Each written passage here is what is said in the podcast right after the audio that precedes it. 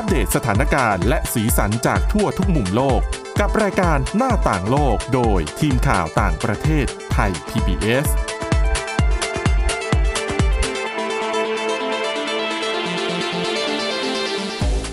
สวัสดีค่ะคุณผู้ฟังขอต้อนรับกลับเข้าสู่รายการหน้าต่างโลกกันอีกครั้งนะคะสำหรับวันนี้ค่ะพบกับคุณชลันทรโยธาสมุทรแล้วก็ดิฉันสวรักษ์จากวิวัฒนาคุณค่ะ สวัสดีค่ะค่ะ วันนี้นะคะ เดี๋ยวเราจะมีเรื่องราวนะคะ เป็นการเปิดใจของทหารรัสเซียนะคะ ถึงประสบการณ์การทำสงครามในยูเครนค่ะ ซึ่งบางส่วนนั้นบอกว่าเป็นการรบที่ทหารรัสเซียเนี่ยไม่พร้อมจริง ๆนะคะคะเหมือนกับถูกผลักให้ลงสนามทั้งทั้งที่ไม่พร้อมทั้งเรื่องของออ ขวัญกำลังใจเรื่องของอาวุธยุทโธปกรณ์รวมถึงเรื่องทักษะในการรบนะคะ ซึ่งบางกลุ่มนี่บอกว่าเขาไม่มีเลยนะคะ กับอีกประเด็นหนึ่งนะคะ อันนี้เป็นเรื่องราวควันหลงใช่ไหมที่ค่ะคุณชลันทรเนี่ยเดินทางไปเข้าร่วมการประชุมเรื่องเกี่ยวกับภัยพิบัติที่ค่ะประเทศอินโดนีเซีย พบว่าที่นั่นเนี่ยมีนวัตกรรมหลายอย่างที่น่าสนใจ รวมถึงการปรับตัวของภาคเอกชนเพื่อรับมือกับภัยพิบัติที่เกิดขึ้นค่ะค่ะก็ ช่วงที่เดินทางไปนะคะก็เป็นการประชุมเวทีระดับโลก ว่าด้วยการรับมือการลดความเสี่ยงจากภัยพิบัติ ซึ่งเป็นการประชุมครั้งที่ 7 นะคะ หลังจากที่ทั่วโลกเนี่ยได้ลงนามความร่วมมือกรอบเซนไดว่า จะเดินหน้าเอ่อลด 3 อย่างเพิ่มลด 4 อย่างเพิ่ม 3 อย่างในเรื่องของป้องกันการรับมือภัยพิบัติ ไม่ว่าจะเป็นการลดการเสียชีวิต ลดการเสียทรัพย์สินค่ะความเสียหายจากภัยพิบัติรวมไปถึงการเอ่อ ดำเนินการร่วมกันระหว่างประเทศในการให้ความช่วยเหลือกรณีแต่ละประเทศอือฮึเผชิญภัยนะคะ ขณะที่ครั้งนี้ก็เป็นครึ่งทางของการเอ่อมาติดตามว่าแต่ละประเทศเนี่ยคืบหน้าขนาดไหนภายใต้คำสัญญาที่ได้ให้กันไว้นะคะ แต่ว่าเหมือนจะเป็นข่าวไม่ค่อยดีเท่าไหร่ว่าอืมเจ็ดข้อที่ได้สัญญาไว้เนี่ย ไม่มีข้อไหนที่ทั่วโลกเดินหน้าทันนะคะ เพราะว่าค่ะ หนึ่งประเด็นหลักก็คือในเรื่องของสถานการณ์โควิด -19 สถานการณ์สงครามรัสเซียยูเครนทำให้นานาชาติเนี่ยต้องหยุดหรือว่าช้าลงไปในเรื่องของการเดินหน้าตามความตกลงต่างๆ ไม่เฉพาะแต่เรื่องภัยพิบัติ แต่ว่ารวมไปถึงความตกลงไม่ว่าจะเป็น Paris Agreement ในเรื่องของการเปลี่ยนแปลงสภาพภูมิอากาศ แล้วก็เป้าหมายการพัฒนาอย่างยั่งยืนที่ดูเหมือนว่าจะล่าช้าลงไป ค่อนข้างมากจากสถานการณ์ที่ทั่วโลกเผชิญนะคะค่ะรายงานของสำนักงานสหประชาชาติสำหรับการลดความเสี่ยงจากภัยพิบัติเนี่ยก็ประเมินว่า หากทั่วโลกยังไม่รับมือ หันมาดำเนินการอย่างจริงจังเนี่ย อีก 7 ปีข้างหน้าทั่วโลกจะเผชิญภัยพิบัติ 560 ครั้งนะคะ ครั้งใหญ่ ๆ เนี่ยหรือว่าอืม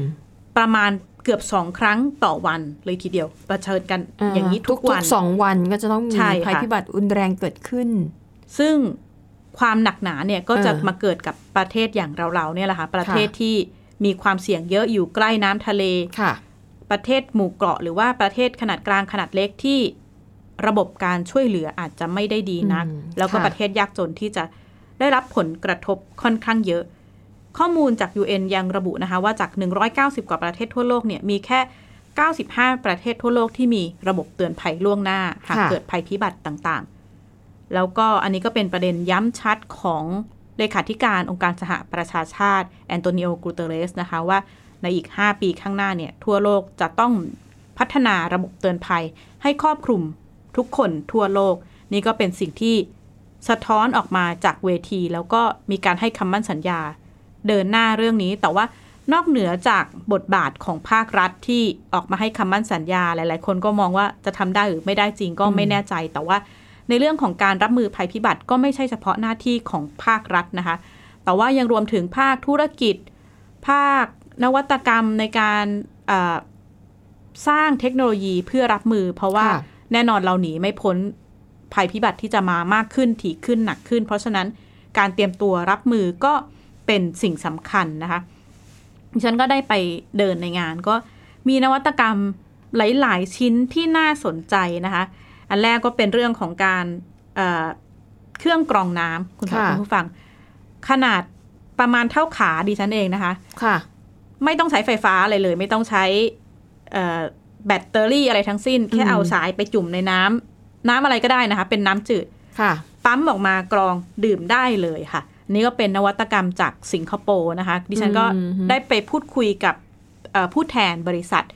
เขาก็ระบุว่าประมาณราคาประมาณ 300 ดอลลาร์คืออาจจะต้องค่อนข้างแพง แต่เขาก็บอกว่าอืมค่ะเนี่ยใช้ได้หลายครัวเรือนนะคะค่ะเอ่อระบบก็ใช้เป็นการกรองผ่าน เขาเรียกว่า membrane การกรองแบบ membrane ก็สามารถกรองพวกไวรัสแบคทีเรียต่างๆ ได้ค่ะ99%เลยนะคะ ก็คือออกมาเนี่ยดื่มได้เลยอืมแต่ว่าอาจจะไม่ได้เปลี่ยนรสชาตินะคะดิฉันก็ถามว่าเอ๊ะปรับรสชาติไหมได้ได้ได้ชิมเหมือนกันก็ค่ะอ๋อรสชาติเหมือนบ่อน้ำที่กรองมา แต่ว่าสะอาดนะคะอืมไม่ไม่อืมท้องเสีย แต่ว่าจะใช้ได้เฉพาะกับแหล่งน้ำจืดค่ะเท่านั้นอ่าทะเลอาจจะยังไม่ได้แล้วก็ค่ะ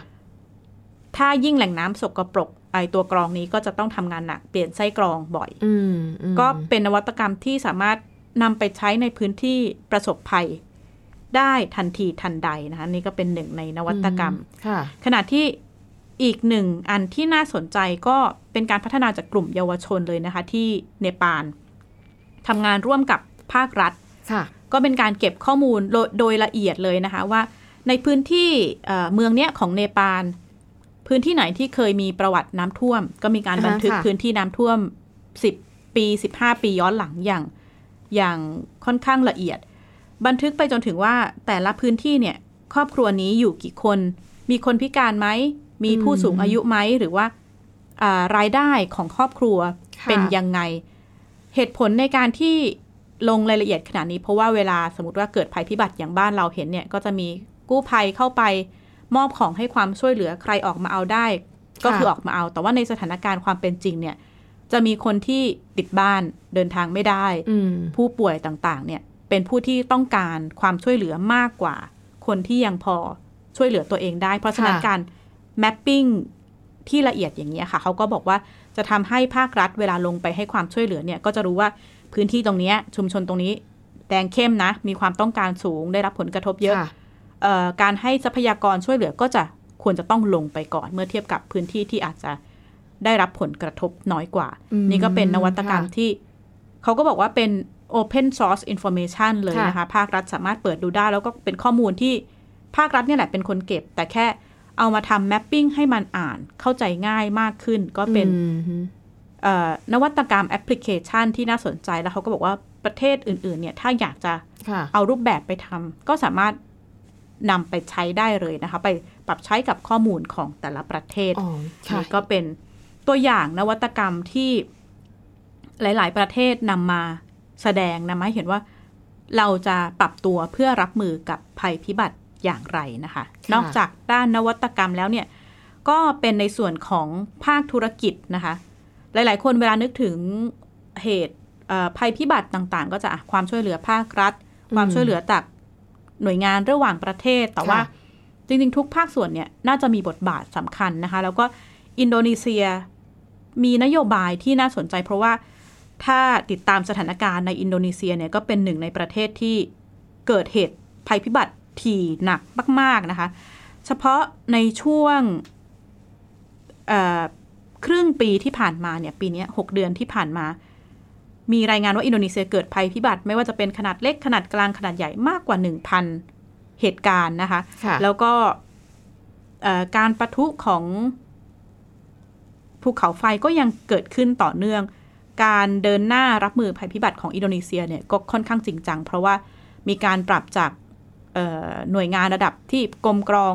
ขึ้นเป็นหน่วยงานระดับชาติ แล้วก็ขึ้นตรงกับ ประธานาธิบดีค่ะในการรับมือภัยพิบัตินะคะ ไม่เพียงเท่านั้นก็มีการทำงานร่วมกับคนในพื้นที่ภาคประชาสังคม แล้วก็ภาคธุรกิจ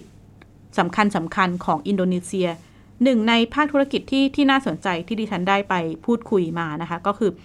เป็นบริษัทที่ผลิตยานพาหนะ ในประเทศแต่ว่าอืมขยายเอ่อส่วนงานมาผลิตพวกรถพยาบาล รถกรองน้ำค่ะรถขนส่งเอ่อผู้ป่วยรถขนส่งอืมผู้คนเวลาเกิดภัยพิบัติโดยเฉพาะเลยนะคะค่ะดิฉันก็ถามว่าเอ๊ะทำไมถึงมาทำเอง เพราะปกติเนี่ยพวกรถอะไรประเภทเนี้ยประเทศต่างๆ ก็เวลาเกิดเหตุก็อาจจะนำเข้าซื้อเออรถพยาบาลใช่เข้ามาใช่ต่ค่ะางๆ เขาบอกว่าอินโดนีเซียเนี่ยเกิดเหตุเยอะ แล้วก็ค่ะเป็นนโยบายของภาครัฐว่าจะต้องพึ่งพาตัวเองได้ แล้วก็ค่ะสร้างนวัตกรรมของตนเองขึ้นมาเพื่อตอบสนอง เพราะว่าเขาก็บอกว่าเวลาสร้างรถอันนึงเนี่ยค่ะ เขาก็ต้องไปคุยกับคนในพื้นที่ ไปดูลักษณะพื้นที่ว่าต้องมีรถแบบไหนถึงจะพอเหมาะค่ะและใช้งานจริงได้ในพื้นที่แล้วก็อืมนำมาสร้างในเรื่องของอาการขนส่ง บุคลากรช่วยเหลือคนแล้วก็ลดกรองน้ำนะคะเขาก็ติดตั้งระบบกรองน้ำบนรถเขาบอกว่าเนี่ยเคยไปใช้จริงแล้วในหลายสถานการณ์ ไม่ว่าจะเป็นช่วงที่อินโดนีเซียเผชิญสถานการณ์อ่าภูเขาไฟระเบิด แล้วก็ แผ่นดินไหวที่หมู่เกาะสุลาเวสีเมื่อสักสามสี่ปีที่แล้วนะคะข่าวค่ะน่าจะดังอยู่อืมเขาก็บอกว่ารถได้เอาไปใช้จริงนะคะรถกรองน้ำก็ไปถึงถ้ามีแหล่งน้ำก็แค่เอ่อต่อท่อเป็นแหล่งน้ำแล้วก็กรองออกสูบมาน้ำขึ้นมาใช่กรงเพื่อที่จะให้คนผู้ประสบภัยเนี่ยค่ะ อย่างน้อยได้น้ำทานซึ่งเป็นเอ่อออืมความต้องการพื้นฐานนี่ก็เป็นตัวอย่างหนึ่งของบริษัทที่อินโดนีเซีย ขณะที่อีกบริษัทที่ดิฉันได้ไปคุยก็เป็นบริษัทสร้างบ้านนะคะ สร้างหลังคาค่ะอืมก็ขยายลายไป ไปทำสำหรับสร้างที่พักผู้ประสบภัยภัยพิบัติ แล้วเขาก็พัฒนาจนสามารถสร้างบ้านให้เสร็จภายใน5วัน ค่ะ ทั้งเป็นแบบถาวรแล้วก็เป็นแบบชั่วคราวสำหรับผู้ลี้ภัยอ่านะคะค่ะเขาบอกว่าก็หลาย ๆ ครั้งที่ประสบภัยก็เข้าไปทำงานร่วมกับภาครัฐ แล้วก็คนในในพื้นที่สร้างบ้าน สามร้อยหลังเนี่ยห้าวัน ก็คือเสร็จแล้วก็เป็นที่พักชั่วคราวของผู้ลี้ภัยค่ะอันี้ก็เป็นท่าทีหรือบทนโยบายที่น่าจะต้องติดตามนะคะเพราะว่าอินโดนีเซียเนี่ยก็เล็งเห็นในเรื่องของการพัฒนานวัตกรรม การใช้ภาคธุรกิจในประเทศเพื่อที่จะรับมือกับภัยพิบัติที่จะมาหนักขึ้นถี่ขึ้น นี่ก็เป็นหนึ่งในนโยบายที่น่าสนใจของอินโดนีเซียค่ะ น่าสนใจนะคะ เพราะถ้าหากว่าภาค เอกชนของอินโดนีเซียสามารถพัฒนาอะไรพวกค่ะนี้ได้เนี่ย มันส่งออกได้ด้วยนะใช่ใช่ไหมค่ะเพราะเวลาที่ต่างชาติเนี่ยนะในหลาย ๆ ประเทศเกิดภัยพิบัติเนี่ยค่ะแล้วเขารู้ว่ามีนวัตกรรมแบบนี้ ถ้าเขาไม่พร้อมเนี่ย ไม่ผลิตเองยังไม่ทันค่ะก็สั่งซื้อ อันนี้เป็นบ้านไอเดียบ้านเราที่ก็น่าจะต้องสใจกลับมาดูนะคะ เพราะค่ะว่าไทยก็หลีกเลี่ยงไม่ได้ดิฉันว่าอืมในอนาคตเราก็ต้องเผชิญกับสถานการณ์ น้ำท่วมภัยพิบัติภัยแล้งต่าง ๆ ที่มากขึ้นแล้วก็หนักขึ้นค่ะอ่าค่ะ อะนั่นก็เป็นประเด็นที่น่าสนใจนะคะเป็นควันหลงนะคะมาจากการประชุมเเรื่องเกี่ยวกับการรับมือกับภัยพิบัตินะคะที่ประเทศอินโดนีเซียอะมาต่อกันที่อีกเรื่องหนึ่งค่ะ เรื่องนี้นะคะที่ฉันไปเจอบทความที่น่าสนใจนะคะจากสำนักข่าว BBC ค่ะเขาไปสัมภาษณ์ชาวรัสเซียนะคะที่เคยทำหน้าที่เป็นทหารแล้วก็ไปเข้าร่วมการรบในยูเครนด้วยนะคะ อันนี้อาจจะเป็นการไข ข้อสงสัยของคนทั่วโลก ที่ในช่วงแรก ๆ เนี่ย หลายคนประเมินว่าถ้าลองรัสเซียได้บุกยูเครนนะ รับรองว่าน่าจะยึดยูเครนค่ะได้ภายในเวลาไม่นาน แต่นี่ผ่านไป 3 เดือนกว่าแล้วนะคะ ก็ยังยึดเมืองหลวงไม่ได้ ตอนนี้เนี่ยรัสเซียก็หันไปทุ่มโจมตีพื้นที่ทางภาคตะวันออกค่ะนะคะ บทความนี้อาจจะเป็นเหตุผลหนึ่งที่ทำให้รู้ว่าทำไมรัสเซียถึงไม่สามารถยึดยูเครนได้อย่างเบ็ดเสร็จนะคะ เอ่อเขาไปสัมภาษณ์หนึ่งในทหารที่แน่นอนไม่เปิดเผยชื่อค่ะนะคะ แต่ก็บอกเพียงว่าเขาเนี่ยเอ่อเป็นทหารรัสเซีย แล้วก็เคยไปร่วมรบที่ยูเครนอยู่ 5 สัปดาห์ค่ะ แต่ว่าคนได้สัมภาษณ์ตอนเนี้ยเขากลับมาที่รัสเซียแล้ว แล้วเขาเนี่ยกำลังขอคำแนะนำด้านกฎหมาย เพื่อไม่ให้กองทัพส่งตัวเขากลับไปในแนวรบอีกค่ะแล้วเขาบอกว่าคนที่กำลังเป็นอย่างอ่า ชายคนนี้เนี่ยนะคะ คือไม่อยากกลับไปรบที่ยูเครนอีกเนี่ย มีหลายร้อยคนนะคะ เขาเล่าประสบการณ์ให้ฟังค่ะ เขาบอกว่าตอนแรกเนี่ย ก่อนที่เขาจะถูกส่งตัวไปรบเนี่ย ตามความรู้สึกของเขาเนี่ย เขาภูมิใจในกองทัพรัสเซียมาก เขามองว่ารัสเซียเนี่ยมีกองทัพที่ดีเยี่ยมที่สุดในโลกนะคะ แต่ปรากฏว่าชายคนนี้เนี่ยนะคะ ซึ่งเป็นทหารเกณฑ์เนี่ยเขาบอกว่าสิ่งที่เขาคิดเนี่ยในความเป็นจริงไม่ได้เป็นเช่นนั้นเลย เอ่อเท้าความนิดนึงนะคะ รัสเซียเนี่ยเขาจะมีระบบการทำเอ่อเป็นการเกณฑ์ทหารค่ะชายรัสเซียอายุระหว่าง 18 ถึง 27 ปีทุกคนจะต้องเข้ารับการฝึกทหารเป็นเวลา 1 ปีค่ะนะคะ แต่กรณีของชายคนนี้เขาเขียนชื่อนะคะว่าให้ชื่อสมมุติว่าเซอร์เกย์อย่างคุณเซอร์เกย์เนี่ยก็เป็นทหารเกณฑ์เหมือนกัน 1 ปี แต่พอเป็นทหารเกณฑ์ได้สักพักเขาตัดสินใจค่ะ เซ็นสัญญา เพื่อเป็นทหารอาชีพค่ะสองปีเซ็นสัญญาสองปีก่อนนะคะ แล้วก็เมื่อเดือนมกราคมที่ผ่านมาค่ะเซอร์เกย์นั้นถูกส่งไปยังบริเวณชายแดนด้านที่ติดกับยูเครน ตอนที่ถูกส่งไปเนี่ยกองทัพบอกว่าเป็นการฝึกทหารค่ะนะคะ แต่จริง ๆ ตอนนั้นเริ่มมีกระแสข่าวแล้วว่ารัสเซียจะบุกยูเครนค่ะเซอร์เกย์ก็อะไปประจำการที่ชายแดนตามคำสั่ง แต่ปรากฏว่าพอผ่านไปหนึ่งเดือนพอเข้าสู่เดือนกุมภาพันธ์ ที่รัสเซียเริ่มบุกยูเครน คุณเซอร์เกย์บอกว่าเขาได้รับคำสั่งให้ข้ามพรมแดนไปในยูเครนทันทีค่ะแต่บอกว่าพอเขาข้ามเข้าไปเนี่ยนะเขาถูกโจมตีจากฝั่งยูเครนทันทีเลยนะคะ ซึ่งในตอนนั้นนะคะเอ่อเซอร์เกย์แล้วก็เพื่อนๆที่ร่วมอยู่ในกองกองทัพด้วยกันเนี่ยบอกว่า ตอนนั้นตกใจมาก แล้วก็รู้สึกว่านี่เรากำลังจะเข้าสู่สงครามจริง ๆ หรอนะคะ เขาบอกว่าพอเขาบุกเข้าไปในยูเครนค่ะ เขาถูกยิงถล่มอย่างต่อเนื่อง และกองทัพเนี่ยเคลื่อนกำลังไม่หยุดเลยนะคะ เคลื่อนกำลังทั้งกลางวันและกลางคืน ในหน่วยของเขาเนี่ยมีทหารทั้งหมด 50 นาย ปรากฏว่าพอบุกเข้ามาในยูเครนเนี่ยถูกโจมตีทำให้ทหารเสียชีวิต 10 นาย อีก 10 นายได้รับบาดเจ็บ แล้วก็หายไปแล้วนะกำลังพลหายไปแล้วนะ 20ค่ะเหลือแค่ประมาณ 30 แล้วเขาบอกว่าทหารในหน่วยเนี้ยที่เขาอยู่อะ ทหารส่วนใหญ่อายุไม่เกิน 25 ปีนะคะ แล้วต้องบอกเลยว่าไม่มีประสบการณ์การรบค่ะเขาบอกว่าขนาดปืนอาวุธปืนที่มีอยู่อะ ยิงไม่เป็น ไม่รู้ว่าจะต้องใช้อาวุธปืนยังไง แม้แต่ปืนคลกค่ะ อันไหนเป็นส่วนหัวส่วนท้ายของปืนคลกคือ ไม่มีความรู้เรื่องอาวุธปืนเลยนะคะ ก็ปรากฏว่าการบุกเข้าไปในยูเครนโดยที่ไม่มีความพร้อมทั้งประสบการณ์ของตัวเอง ทั้งความรู้ความสามารถ ก็เลยทำให้ทหารรัสเซียเสียชีวิตเป็นจำนวนมาก บาดเจ็บอีกไม่น้อย คนที่มีอยู่ก็ไม่ได้มีศักยภาพในการรบนะคะ แล้วก็ยังเล่าให้ฟังด้วยนะคะว่า แม้จะมีปัญหาอุปสรรคเหล่านี้เนี่ย แต่หน่วยของเขาก็ยังคงถูกสั่งว่าค่ะให้เดินทางลึกเข้าไปในยูเครนอีก โดยไม่มีแผนการอะไรเลย ไม่มีกลยุทธ์อะไรเลย และอย่างที่บอก คนบาดเจ็บเสียชีวิตไปก็เยอะ ไม่มีการส่งกำลังเสริมอืมไม่มีการส่งอุปกรณ์เสริม ดังนั้นทหารไม่มีอุปกรณ์แล้วก็ไม่มีเครื่องมือ หรือต่อให้มีก็ใช้ไม่เป็นนะคะอ่าในตอนนั้นเนี่ยเซอร์เกย์บอกว่าเขาเชื่อว่าเหล่าผู้บังคับบัญชาเนี่ยวางแผนที่จะให้ทหารรัสเซียเนี่ยเข้ายึดเมืองสำคัญสำคัญของยูเครนได้อย่างรวดเร็ว และเชื่อว่า เมื่อรัสเซียบุกไปแล้วยูเครนเนี่ยจะเป็นฝ่ายที่ยอมจำนน แต่ปรากฏว่าสถานการณ์ไม่ได้เป็นเช่นนั้น ในขณะที่กองกำลังของฝ่ายยูเครนเนี่ยใช้ยุทธวิธีในการโต้กลับเนี่ยค่ะคือมีประสิทธิภาพมาก อย่างเช่น การอ้อมมาโจมตีค่ะเอ่อหน่วยของรัสเซียจากด้านหลัง ซึ่งรัสเซียเนี่ยอย่างที่บอกไม่มีทักษะอะไรทั้งสิ้น ก็ถูกปราบได้อย่างง่ายดายนะคะ และนี่แหละเป็นเหตุที่ทำให้ทหารรัสเซียเสียชีวิตเป็นจำนวนมากนะคะเอ่อเขาบอกว่า เขามารู้ตอนหลังค่ะว่า หน่วยงานด้านความมั่นคงของยูเครนเนี่ยค่ะดักฟังการสนทนาทางโทรศัพท์ ระหว่างของทหารรัสเซียที่โทรกลับไปหาครอบครัวตัวเองที่อยู่ในรัสเซียบ่นถึงแบบอุปสรรคต่างๆ นานาที่เกิดขึ้น แล้วก็หน่วยงานความมั่นคงของยูเครนเนี่ยเอาเรื่องเอาเรื่องราวเหล่านี้เนี่ยไปโพสต์ในออนไลน์ค่ะนะคะ ซึ่ง จนกระทั่งพอถึงเดือนเมษายนค่ะ คุณเซอร์เกย์คนนี้เนี่ยถูกส่งตัวกลับไปยังค่ายทหารในฝั่งรัสเซียอืมนะคะ แล้วก็เขาเนี่ยกำลัง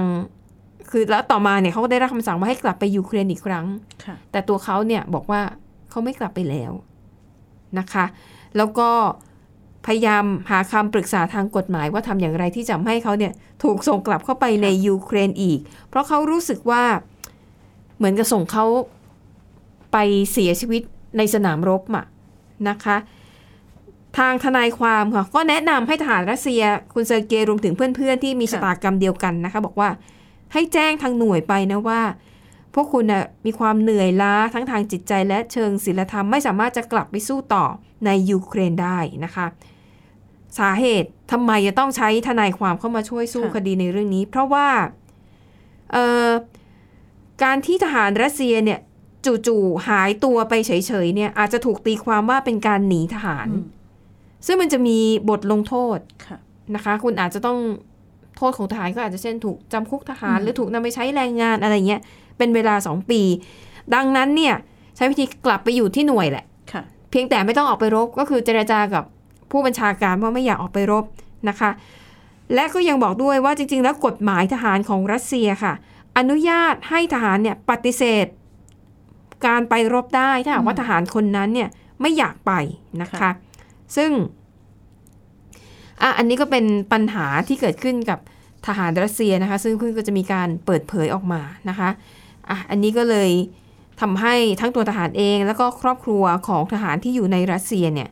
อาจจะออกมารณรงค์เรื่องนี้ เพราะว่าจริงๆค่ะแล้วก็มีชาวรัสเซียจำนวนมากที่ไม่ได้เห็นด้วยค่ะกับการที่กองกำลังรัสเซียเนี่ยบุกเข้าไปในยูเครน ก็จะเห็นได้จาก มีการประท้วงในรัสเซียเองนะคะ รวมถึงการการที่ชาวรัสเซียจำนวนหนึ่งเนี่ยอพยพออกนอกประเทศค่ะพยายามไปตั้งรกรากในประเทศอื่นนะคะ อันนั้นก็เป็นความคืบหน้านะคะ เรื่องของการทำสงครามในยูเครน ปิดท้ายกันนะคะ อันนี้เป็นเป็นการอัปเดตค่ะนะคะ เรื่องของรัชทายาทแห่งราชวงศ์อังกฤษ ซึ่งเอ่อ สมเด็จพระราชินีนาถเอลิซาเบธที่สองแห่งราชวงศ์อังกฤษเนี่ยค่ะก็เพิ่งจะมีพิธีเฉลิมฉลองนะคะครบรอบ 70 ปีของการครองราชย์ไปเอ่อหลายคนก็เลยาวนานมากเลยนะคะเออนานมากๆนะคะทำให้หลายคนเนี่ยเริ่มหันกลับมามองที่เจ้าฟ้าชายชาว ซึ่งค่ะเป็นมกุฎราชกุมารนั่นเท่ากับว่าพระองค์เนี่ยคือรอมาแล้วอย่างน้อย 70 ปีที่จะได้แบบค่ะเป็นกษัตริย์องค์ต่อไปใช่ไหมคะอะทีนี้ทางสำนักข่าว BBC ค่ะเขาก็เลยมาอัปเดตกันอีกครั้งหนึ่งว่า จริง ๆ แล้วเวลาเราพูดถึงรัชทายาทหลัก ๆ ก็จะพูดถึงอะไรเจ้าฟ้าชายชาวใช่ไหมค่ะรองลงมาก็เจ้าชายวิลเลียมนะคะ แล้วก็รองลงมาก็จะเป็นพระโอรสของเจ้าชายวิลเลียมค่ะซึ่งสำนักข่าว BBC เขาก็ไล่ลำดับมาให้ดูค่ะว่าจริง ๆ แล้วถ้าหากนับลำดับขององค์รัชทายาทอะมี 23 ลำดับเลยนะอืมนะคะ ก็ดิฉันก็เลยค่ะเข้าไปอ่านเล่น ๆ ว่า เยอะขนาดนั้นเนี่ย คือคือจะมีวิธีการนับกันยังไง เท่าที่ดิฉันดูง่าย ๆ ก็คือว่า จะไล่ลำดับจากลูกชายลูกพระโอรสค่ะองค์โตของราชินีก่อนลำดับถัดมาจะเป็นลูกชายองค์โตขององค์รัชทายาทค่ะซึ่งก็คือเจ้าชายวิลเลียมค่ะแล้วก็ไล่มาที่เอ่อลูกๆค่ะของเจ้าชายวิลเลียม สมมุติถ้าเกิดเหตุอะไรขึ้นก็แล้วแต่หมดรุ่นนี้แล้วยังไม่ไม่สามารถขึ้นครองราชย์ได้ คนต่อไปจะย้อนกลับไปที่เจ้าชายแฮร์รี่แล้วก็ลูกชายของอืมแล้วก็ลูกของเจ้าชายแฮร์รี่ค่ะนะคะอะมาลองลำดับกันดู 23 ลำดับแต่ดิฉันคงจะเล่าไม่หมดค่ะจะเยอะมากนะคะอะลำดับที่หนึ่งแน่นอนนะคะ เจ้าชายเอ่อเจ้าฟ้าชายชาวมกุฎราชกุมารนะคะ ซึ่งไม่รู้ต้องอีกกี่ปีนะ พระองค์จะได้ขึ้นครองราชย์แล้วถ้าได้ขึ้นแล้วเนี่ย พระองค์จะทรงอยู่ใน วาระการครองราชย์ได้อีกกี่ปีค่ะนะคะ องค์ที่สองค่ะก็คือเจ้าชายวิลเลียมนะคะ เจ้าชายวิลเลียมก็เป็นดยุคแห่งเคมบริดจ์ค่ะ ก็เป็นพระโอรสองค์โตในเจ้าชายเอ่อในเจ้าชายแล้วก็เจ้าหญิงแห่งเวลส์นะคะ ถือเป็นรัชทายาทลำดับที่สองของราชวงศ์อังกฤษลำดับสามค่ะ เจ้าชายจอร์จแห่งเคมบริดจ์ก็คือเป็นลูกชายของคนโตเอ่อลูกชายค่ะคนโตของเจ้าชายวิลเลียมนะคะ ซึ่ง ตอนนี้พระชนมายุเท่าไหร่แล้วล่ะ ประสูติปี 2013 78 78 ขวบค่ะนะคะสำหรับเจ้าชายจอร์จนะคะ องค์ต่อมาค่ะ เจ้าหญิงชาร์ลอตก็คือลูกสาวอืมของเจ้าชายวิลเลียมค่ะนะคะ ตอนนี้ก็พระชนมายุประมาณ7อายุ7ขวบนะคะ เจ้าหญิงชาร์ลอตตามมาด้วยเจ้าชายลูอิสค่ะ ก็คือเป็นพระโอรสองค์เล็กนะคะ อายุก็ตอนนี้ประมาณ4ขวบ กำลังซนเลยนะค่ะนะคะแล้วก็ตอนที่เรียกว่าอะไรเสด็จนสีหบัญชรเนี่ยก็จะเป็นองค์ที่ทำแบบ ก็คือเหมือนเด็กสี่ห้าขวบอะทำหน้าตลกเอตลอกนะคะทำหน้าทำตาตลกตลกก็แล้วโดนคุณแม่ดุด้วยค่ะนะคะลำดับต่อมาลำดับที่ 6 ค่ะ เจ้าชายแฮร์รี่นะคะ แต่ดิฉันไม่แน่ใจว่าพอถึงถ้าหากจะเป็นเช่นนั้นจริงเนี่ยจะยังยังคงมีสิทธิ์ได้เป็นรัชทายาทหรือเปล่า เพราะว่าเพราะว่าก่อนหน้านี้เออออกมาขอออกจากการ อ่าทำหน้าที่นะคะ ใช่ใช่ปฏิบัติหน้าที่ในสมาในฐานะสมาชิกของราชวงศ์และในพระราชพิธีที่เสด็จณสีหบัญชร พระองค์ก็ไม่ได้ประทับบนสีหบัญชรด้วยนะ